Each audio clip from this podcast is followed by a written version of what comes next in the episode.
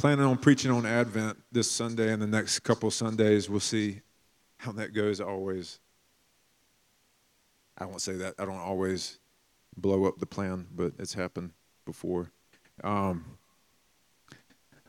but Advent, you know, what does that word mean? It simply means arrival. And so, in the case of Christmas, we're celebrating the arrival of Jesus. And, um, you know, when we we get into this season, and we're, we're just surrounded, everywhere you turn, we're surrounded by the ways of the world. And it's part of why we gather together as a church is to remind ourselves, like, hey, this is like this is the way of Jesus, man. This is the way of Jesus, because we're we're really saturated with the ways of the world. And you go off in another country, you're going to be saturated with the ways of the world. And so, when we come together as the church, we're coming together, we, share, we have a shared value system that's different from the ways of the world, right? So that's part of the reason why it's important for us to, to gather together is, hey, remember, remember the ways of Jesus. Remember what Jesus would do.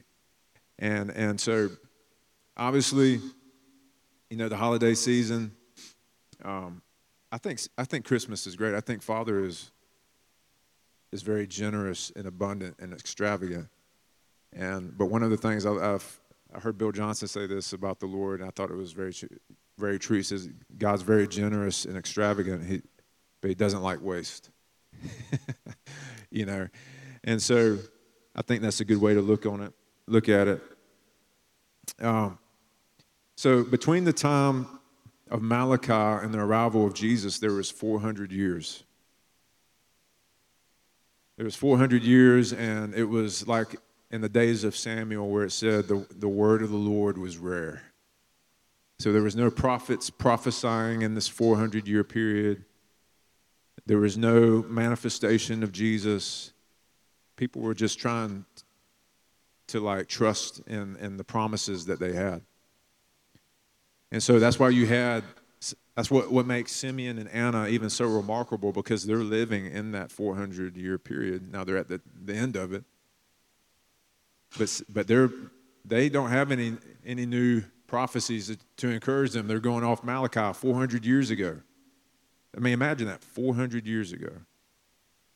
And so, the, the faithfulness to believe in the in the Lord is is amazing to me. And so, there's no voice. There's there's no prophet. There's nothing. So they're they're in agony waiting. They're under Roman rule. So they're not free, they're oppressed. And you can almost hear like the questions being passed from one generation to the next. They're saying, Is God gone? Was he even really ever there? Was, was faith in him just a waste? And so the Christmas story has always been the story of the promise being fulfilled. And I, I feel like Almost every one of us is waiting on something. Right? We're waiting on something. And we're waiting on something from the Lord. I mean, I, th- I think if you think about it, you can pretty quickly find something that you're waiting on the Lord for a prayer that hasn't been answered yet. And Christmas, what it does is it, it reminds us that God always, always fulfills His word. Now, He's um, he just misses a lot of opportunities to be early. But he's always right on time. And he knows better than we do. Sometimes we're um, too immature to handle the promise. Meaning, you don't give keys to a car to a seven year old, right? Because they're they're going to wreck that thing. And, and so there's times where the promise is, is delayed in the Father's wisdom because our hearts aren't mature enough to handle the promise fulfilled. And so, in that meantime, in that 400 years, so to speak, our hearts are maturing. We're learning to be content in God alone, not just what He's feeding us from His hand. So, the first promise was Er, God ever made was about Christmas. I don't know if people think about this, but in the garden, Adam and Eve, they sinned, they rebelled against God. They said, We know better than you. Let's eat the tree, the, the fruit of the tree. And God, this is in Genesis 3, verse 15, God speaking to the serpent, Satan. And he says, I will put enmity between you and the woman, between your seed and her seed.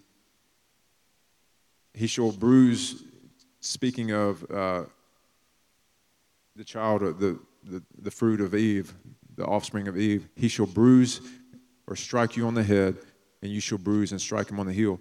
So immediately after the fall, God's making a promise about redemption. Immediately.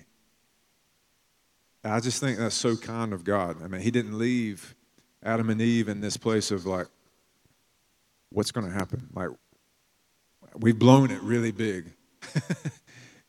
but like, here God's making a promise. He says there's going to be consequences for that. But in the end, your children are going to defeat this serpent that, that deceived you.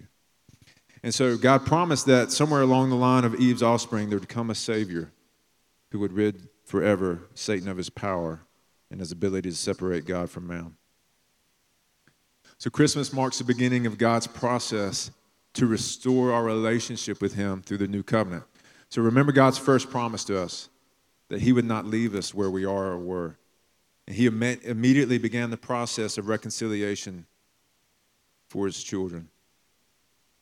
And friend, 2 Peter chapter 3, verse 8 says, But do not let this one fact escape your notice, beloved, that with the Lord one day is like a thousand years, and a thousand years is like one day. This is all of this to say is God's timing is way different from ours. It's just way different. You know, we've had friends that um, they they were waiting on their spouse for 20 years. You know, they and they it was a, it was a longing in their hearts for 20 years, and we we journeyed with them, and then finally, you know, it's like the Lord's timing, and they, in hindsight, they're like, yeah, I wasn't I wasn't ready, I wasn't ready. Um, Maybe there's, your spouse isn't ready. Who knows what's going on? There's been times where, you know, we've been delayed leaving from the house, and when we get on the road, there's there's a wreck, probably right where we would have been had we left the house on time. You know what I'm saying? God just intervenes in all these types of ways. And, and so he's faithful and his timing is different. So we move on from the promise and, and then to the miracle. Isaiah 7, verse 14 says, Therefore the Lord himself will give you a sign. Behold, a virgin will be with child and bear a son, and she will call his name Emmanuel, which means God with us. So after God gave the first gave the promise of the Savior, he began revealing specific truth about the king who is to come through the prophets. So more than 680 years before the birth of Jesus, God told the prophet Isaiah that the Savior would have a virgin mother and would be God Himself in the flesh. And so I think about this with um, Mary and Joseph that both of them had to endure shame to usher in the Messiah, right? Mary was pregnant, but a, vir- but a virgin. You think everybody in the, the community is going to believe that? No, I'm, trust me, it's the Holy Spirit. This is the Messiah. 400, you know, that, they've been waiting at least 680 years for the Messiah. 400 with no prophet. They're like, yeah, sure, Mary. and, and so she's, she's bearing the shame and the reproach of being a pregnant, unwed mother. Joseph as a, any dignified Jewish man would have separated himself from being betrothed with her because she got pregnant. It's not his child. So who she slept with another man. And so he's, it says that Joseph was going to separate from her quietly. So even before the angel appeared, Joseph was like a man who wanted to protect, who wanted to cover the shame. So he was even just, he's like, I'm not going to do this publicly where everybody knows. I'm, I'm just want to do that, you know, because I can't be married to a woman that's already sleeping around with men. And then the angel appears to Joseph and says Mary's pregnant through, through the power of the Holy Spirit. And starts giving him directions. And so Joseph doesn't separate from Mary. And so here he is, and people are like, You're staying with this, this woman who, who's gotten pregnant out of wedlock. Joseph knows the truth, Mary knows the truth, nobody else knows the truth. And yet they, they endure the public shame and usher in Jesus. So, what, is, what do you think that means for us? There's going to be times where you have you pray for somebody and they're like, "Let me get out of here. Let me get out of here." Or somebody says, "You're silly for believing that. You're silly for believing that." Everybody lives by faith, is the truth. If you're an atheist, you live by faith. If you're a scientist, you live by faith. If you're just you live by faith. The key is who are you putting your faith in. But that's just the nature of life. You live by faith. Nobody can deny that. Nobody is living purely off knowledge and hard data because you don't nobody understands how everything works. So anyways, that's that one was free, I guess. Uh, so, uh, 1958, renowned mathematics and astronomy professor Peter Stoner studied and calculated the chances of the fulfillment of messianic prophecies. He concluded that the probability of even eight of those 108 prophecies coming to pass is conservatively 1 in 100 quadrillion. These are the types of things that should lead us to worship and awe and wonder. You're like, now all of, all the prophecies were fulfilled, but just eight of the 108, one in quad, 100 quadrillion. So only God could fulfill the prophecies.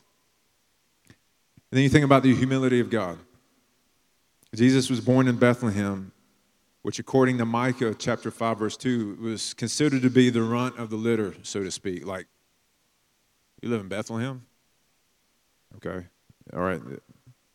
That's like nobody nobody prominent or famous or important comes out of Bethlehem. And then Jesus said he was born in Bethlehem, then he grew up in Nazareth, and they said, Nothing good comes out of Nazareth. And so here, th- those are the two places Jesus chose to grow up Bethlehem, the run of the litter, and Nazareth. Does anything good come out of Nazareth? And so Micah 7, 5, or Micah 5, verse 2 says, But as for you, Bethlehem, Uh, Ephrathah, too little too, too little to be among the clans of Judah. From you one will go forth for me to be ruler in Israel. His goings forth are from long ago, from the days of eternity. Uh, I love that last sentence. His goings forth are from long ago, from the days of eternity. Basically saying this, this Savior is eternal. He was there in the beginning. In Genesis, God says, Let us make man in our image. Father was consulting Holy Spirit and Jesus in that moment. So, why would God choose his king son to be born in a, such a lightly esteemed place? Now, the images of Jesus being born in a manger and like in a barn and stuff are actually probably not accurate. He was born, born in a feeding trough of some kind, or at least placed in there, not necessarily born, but more than likely, Bethlehem, where he was born, is there's a cave there. And he was more than likely born in this cave. Now, what was unique about this cave is that the shepherds of Bethlehem, when they had unblemished, spotless lambs, that's where they would keep the unblemished, spotless lambs for care so that they wouldn't break their leg or they wouldn't become blemished in some way because those would be the lambs that would be offered for sacrifice in the temple. And these were the shepherds that bred these unblemished lambs. And this is the cave where they kept the lambs so they wouldn't be harmed.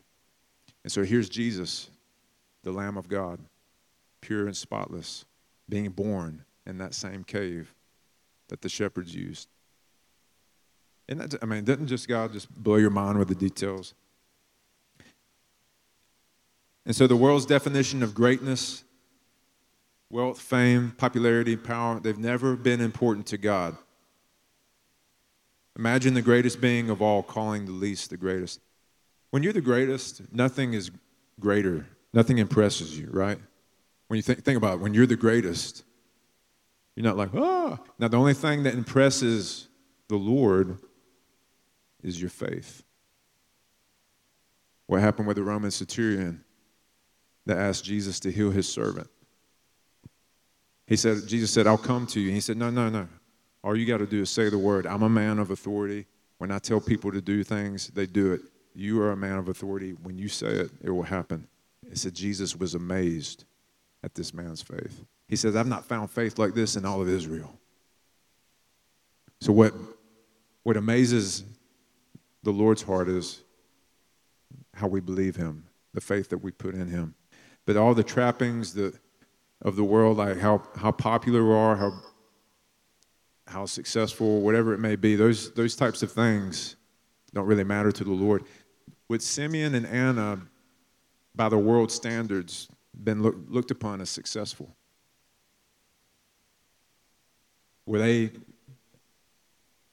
dripping in gold and, you know, leading a, even a bunch of people? Were they, no, they, Anna spent her life in the temple fasting and praying. Simeon did, did the same. But here they are, they got to see, they were the first ones, God outside of Mary and Joseph, who got to see the Messiah. The Lord is like, listen, I'm, you're going to get a treat because of your, your steadfastness. So God's not limited by what we he, in what He can do by our earthly status. 1 Samuel chapter 14, Jonathan, Saul's son, was with his armor bearer, and it was just them two, and they there was a garrison of Philistines, probably where a garrison is like 20 or 30 guys. And they saw them, they're on the other side of the woods. And Jonathan just kind of gets a wild hair. and He looks at his armor bearer. He's like, You want to take these guys? And his armor bearer says, I'm with you wherever you go. And uh, Jonathan just, he's just like, Man, I feel like the Lord's in this. He, he's not restricted to save by few or by many. So the two of them go and defeat those guys, defeat 20 to 30 Philistines. And so many times, that, that's been a word of encouragement to me is like the Lord is not restricted to save by few or by many. It's not about size. When, you, when two of you gather together, who's with you? Jesus. So Graham Cooke, he says one person with God is in the majority because he's the greatest, right? He's the greatest.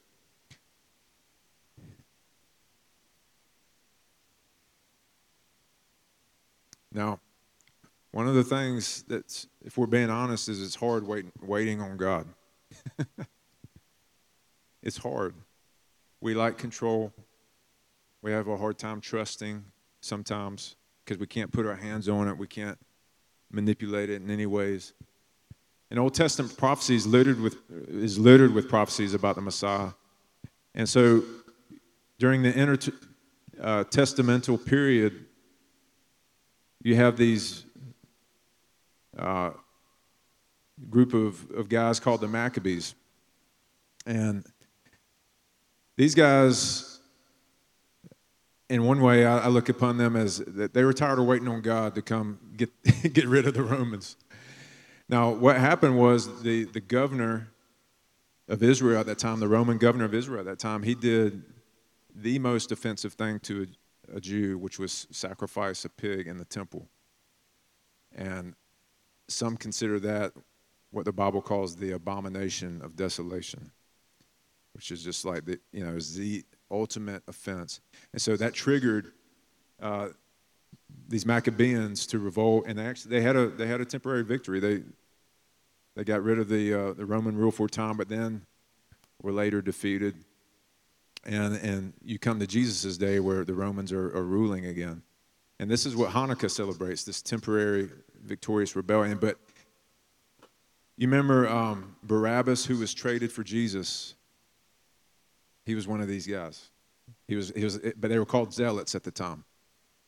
And these were the guys that were like, we're going to we're gonna take up the sword, we're going to rebel. Because in their, in their head, the kingdom of God was going to establish Israel as the premier country in all the world. Because in, in Solomon and David's day, that's what it was. In their known world, it was the country. It was the most prosperous, it was the most powerful. And that was what they were looking for. It's like, there's going to be a son of David who's going to restore Israel back to where we were in the days of David and Solomon. Jesus comes as the son of David. And he's bringing a different kind of kingdom that is not going to be overthrown. I mean, I think I would, I, I would have been fooled too by the prophecies, I, I think. It says, Your kingdom will not be overthrown. Like, yes, the Messiah's going to come. He's going to overthrow the Romans, and then we'll, nobody will ever defeat us again. I mean, I would, I would think in those ways. I'm not saying I wouldn't think in those ways. But here comes Jesus. He begins to show proofs that he's the Messiah. And then he says, I'm going to be sacrificed.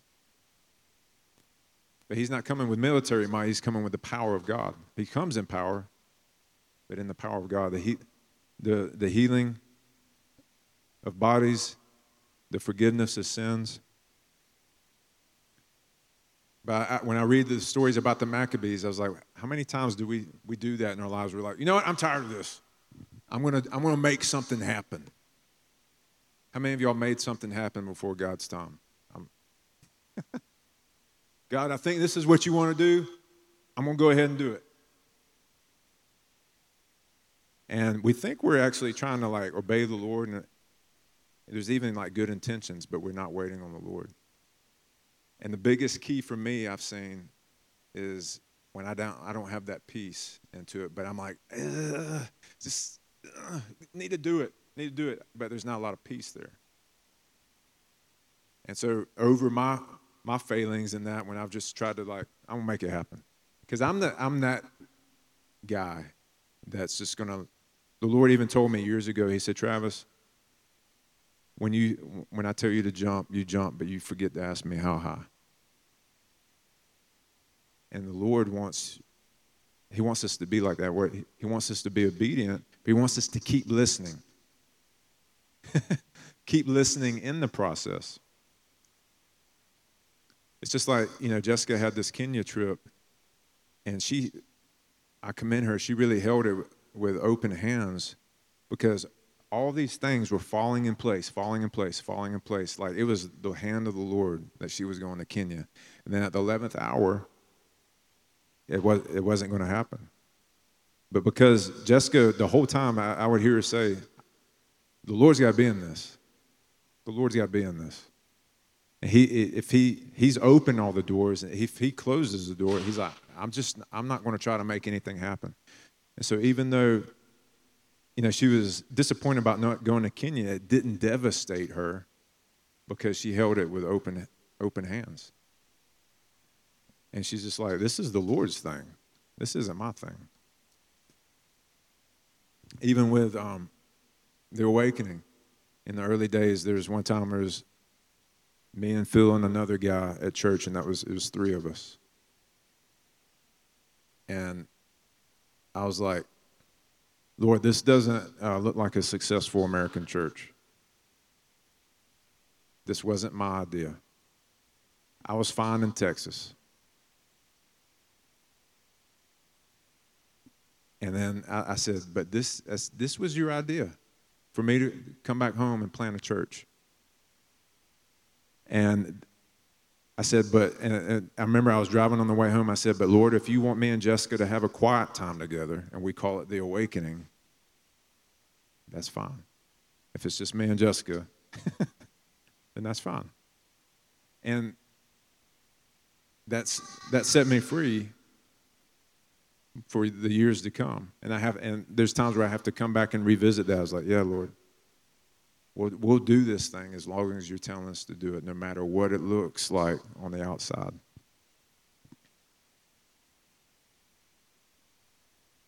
Hope deferred makes the heart sick, but desire fulfilled is the tree of life. Now, this is what I believe about the Lord. I believe He wants to fulfill our desires. I don't believe He um, is trying to like having fun with us, seeing how long we can wait. You know what I'm saying? He's not like that. He's not like a mean older brother or something like that. Like, hey, you want this? You want this? Oh. You know, and he's not doing that. He's waiting until we're ready. It's just like you can't, like I said before, you can't drive a car till you're 16 because you're not ready, right? And so there's there's things where I think some of the reason why the Lord hasn't poured out His Spirit on this nation is that the the church really isn't ready yet, and so He's making us ready. He's making us ready so that that desire can be fulfilled. He doesn't want us, he doesn't want to pour out his spirit and us abort it because we're like, whoa, this is way different than I thought it was going to be.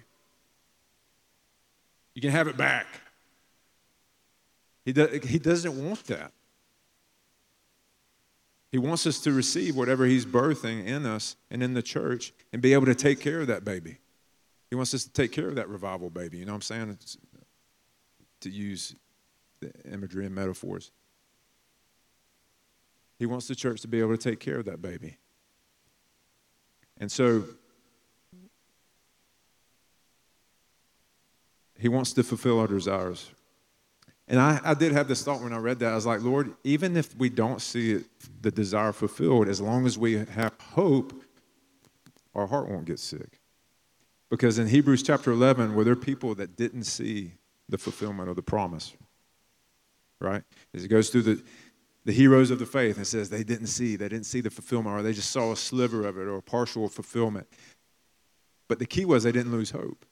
Here's Simeon and Anna. I, I guarantee that they had they not seen Jesus, they, they would have died doing the same thing. And so the key is not losing hope. Even if you don't see the desire fulfilled. And so many times, God's so multi generational, the, the promise He gave you may be fulfilled in your children. That's how He thinks. Abraham, did he see uh, his, ans- his offspring as numerous as the stars? No. Isaac even didn't get to see it that much. Jacob didn't get to, didn't get to see it that much really, I would say Moses was the first one who saw it like that, where there was two to three million people leaving Egypt.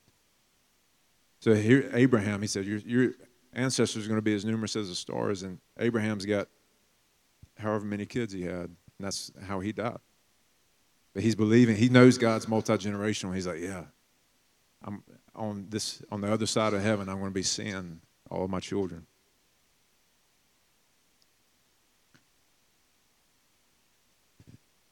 So the important thing is just to choose God's way. In repentance and rest is your salvation, and in quietness and trust in your strength. But you know, but this is exactly what I'm talking about when we try to rush ahead of the Lord. We try to make things happen. In repentance and rest is your salvation. Yet the Lord longs to be gracious to you. If you just meditated on that for like three months, you'd be good. The Lord longs to be gracious to you. just look at like the Lord's face. He's just close your eyes and imagine him just longing and, and just like, oh, I want to give you so much grace. I want to give you so much of my ability and my spirit, my mercy. And he, he longs to be gracious to you. Therefore, he will rise up to show you compassion. For the Lord is a God of justice. Blessed are all who wait for him. We're blessed when we wait on the Lord. There's blessing in the waiting.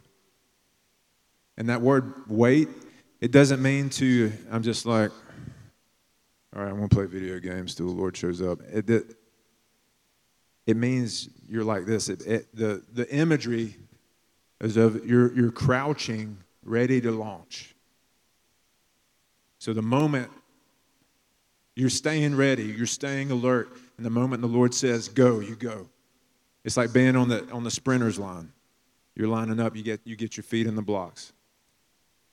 That's the imagery of what waiting in the Bible means. It's not it's not an apathy. It's like you're keeping your ear. Remember the, the sprinters, they're on the blocks, they're looking at the ground, they're waiting for that, that gun to fire. And they're, they're listening intently. The moment, the moment. And so they're, they're zeroed in and they're tuned in and they have one thing on their mind. They're, they're waiting for the gun to fire.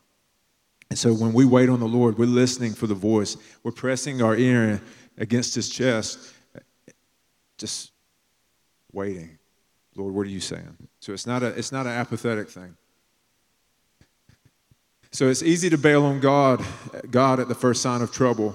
It's easy to fret, worry, make new plans, and settle for shortcuts. So say no to anything and everything that promises the peace that only He can bring. Guard your heart from any voice that offers a quick fix. Instead, say, Jesus, I want to wait on you. When we don't know what to do, just tell the Lord, I don't know what to do. Those are, those are some of the prayers he honors the most. Like, I don't, I don't know what to do, Lord. I don't even know how to wait on you, but I just confess I will wait on you. And, and, there's, and he gives you grace to do that, even though you, you don't know how to do anything. You don't know how to do it. You don't know what it looks like. But you just say, Lord, I will wait on you. I'll wait on you. I'll wait on you. It's like my children. I'll, I'll give them over to his hands. I always just say, God, I put them in your hands. Now, I've done this before. Do I need to do it again? Because I don't know what I'm doing. I don't know what I'm doing. But that's fine. I do, I do have a father that knows what he's doing.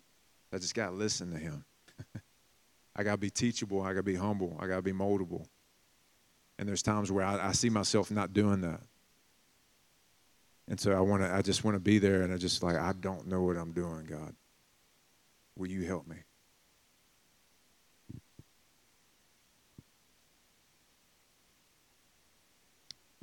But at the right time, God sent his son, born of a woman, subject to the law. And God sent him to buy freedom for us who were slaves to the law so that he could adopt us as his very own children. And because we are his children, God has sent the Spirit of his Son into our hearts, prompting us to call out, Abba, Father. Now you are no longer a slave, but God's own child. And since you are his child, God made you his heir. So listen to this. At the right time, God sent his son. At the right time. He wasn't early, he wasn't late. God didn't send a slave, an employee, an angel, or a distant relative.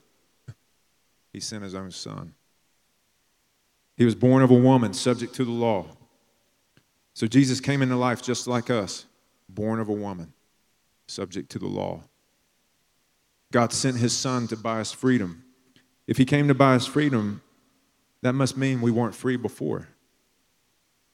If he came for that reason. So he could adopt us as his very own children. Why did he buy us freedom?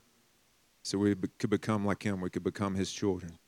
As his children, God gave us the spirit of his own son. So God empowers us and equips us to be his children by giving us the spirit of his son, Jesus Christ, the spirit of sonship. Six, we now cry out for Abba, Father. So now our hearts are inclined towards Father instead of away from Him. Before Jesus, our hearts were away from God when the Holy Spirit comes in, it inclines us to the Lord. It makes us lean towards the Lord. It makes us want to go towards Jesus. Seven, we are no longer slaves, but rather are children of God. We have new identities as children of God. And then eight, God has made us heirs. We have now been made rich. God has selected us to receive his kingdom and inheritance. It says that Christ became poor that we might become rich. He came to receive our inheritance, which was death, to give us his inheritance, which was eternal life, righteousness, peace, and joy. So let's stand up. Our worship team will come down.